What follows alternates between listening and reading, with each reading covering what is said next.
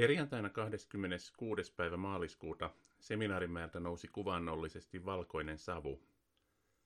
Yliopistokollegio oli kahdeksan minuuttia kestäneessä kokouksessaan valmisteluvaliokunnan esityksen ja edellisellä viikolla iltakoulussa käydyn keskustelun perusteella valinnut hallituksen uudet ulkopuoliset jäsenet. Lyhyt kokous oli tulosta pitkästä ja paneutuvasta valmistelusta. Millainen prosessi johti valkoisen savun pöllähdykseen?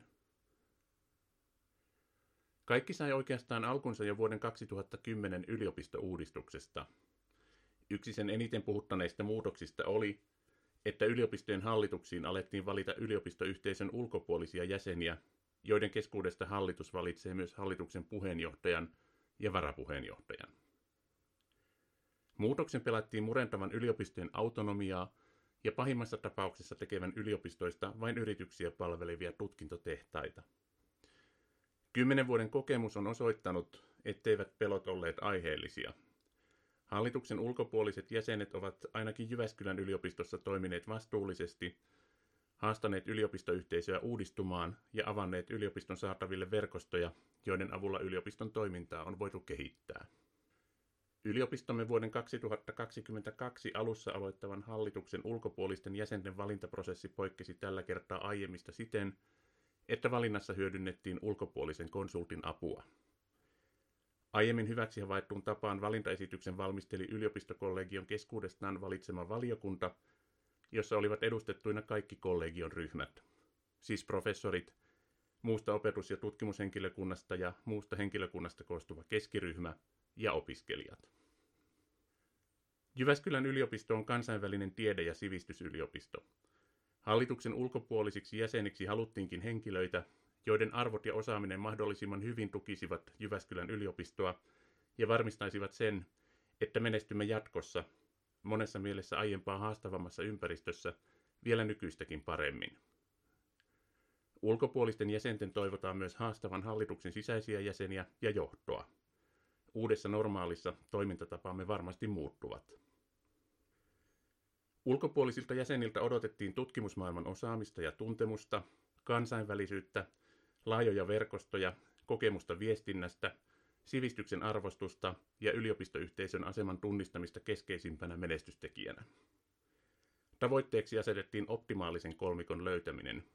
Kaikkia näitä ominaisuuksia ei uskottukaan löytyvän yksittäisistä superihmisistä. Yliopistokollegion asettama valiokunta kokoontui ensimmäisen kerran jo joulukuun alkupuolella, jolloin sovittiin valiokunnan työhön liittyvistä käytänteistä ja ensimmäistä ulkopuolisiin jäseniin liittyvistä linjauksista.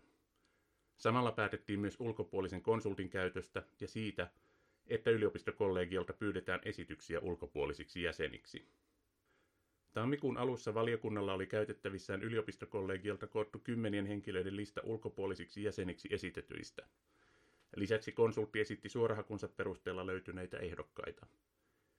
Valiokunta arvioi jokaisen esitetyn henkilön, ja moni heistä karsiutui jo tässä vaiheessa esimerkiksi hallituksen jäsenyyden kannalta ongelmallisten sidonnaisuuksien vuoksi. Jäljelle jääneistä keskustelua jatkettiin hallituksen ulkopuolisten jäsenten valinnan tavoitteiden näkökulmasta. Tarkoituksena oli saada kokoon joukko, jonka valiokunta voisi haastatella lopullisen esityksen tekemistä varten. Haastatteluun kutsuttiin kymmenkunta aiemmat valintavaiheet selvittänyttä ehdokasta. Haastatteluissa ehdokkaat joutuivat koville – Haastattelussa piti ottaa kantaa muun muassa Jyväskylän yliopiston asemaan ja kehittämiseen, yliopistoyhteisön erityispiirteisiin, hallituksen toimintatapoihin sekä tietenkin uuteen normaaliin ja mustiin joutseniin. Kukin haastatteluista kesti noin tunnin, minkä jälkeen valiokunta kävi siitä lyhyen keskustelun. Maaliskuun puolivälissä haastattelut oli saatu tehtyä ja oli aika tehdä yliopistokollegiolle esitys valittavista hallituksen ulkopuolisista jäsenistä.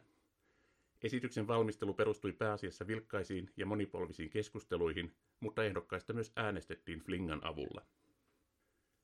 Yleisin valintaesityksen teon aikana toistunut kommentti oli, on tämä vaikeaa. Valiokunta oli siinä onnellisessa, mutta samalla haastavassa tilanteessa, että haastatteluihin oli selvinnyt vain hyviä ehdokkaita. Kolmen valitseminen heistä oli vaikeaa, mutta viikkoa ennen päätöskokousta pidettyyn kollegion iltakouluun mennessä tässä kuitenkin onnistuttiin. Iltakoulussa koko 30-jäseninen yliopistokollegio keskusteli valiokunnan tekemästä esityksestä. Keskustelussa todettiin valiokunnan onnistuneen työssään hyvin. Poikkipuolisia näkemyksiä esitetystä optimaalisesta kolmikosta ei esitetty. Iltakoulussa käydyn keskustelun perusteella voitiin luottavaisin mielin edetä kohti varsinaista päätöskokousta ja alkaa valmistella muun muassa hallituksen ulkopuolisten jäsenten valintaan liittyvää viestintää. Ne poikkeukselliset olot, joissa elämme, vaikuttivat myös hallituksen ulkopuolisten jäsenten valintaan. Kuvannollinen valkoinen savu oli digitaalista. Koko valintaprosessi toteutettiin koronapandemiasta johtuen kokonaan verkossa, ilman fyysisiä kohtaamisia. Samalla se oli esimerkki siitä uudesta normaalista, jossa vuoden 2022 alussa aloittava hallitus yliopistoamme luotsaa. Valkoisen savun ohella tulevaisuudessa digitalisoituu vielä moni muukin asia.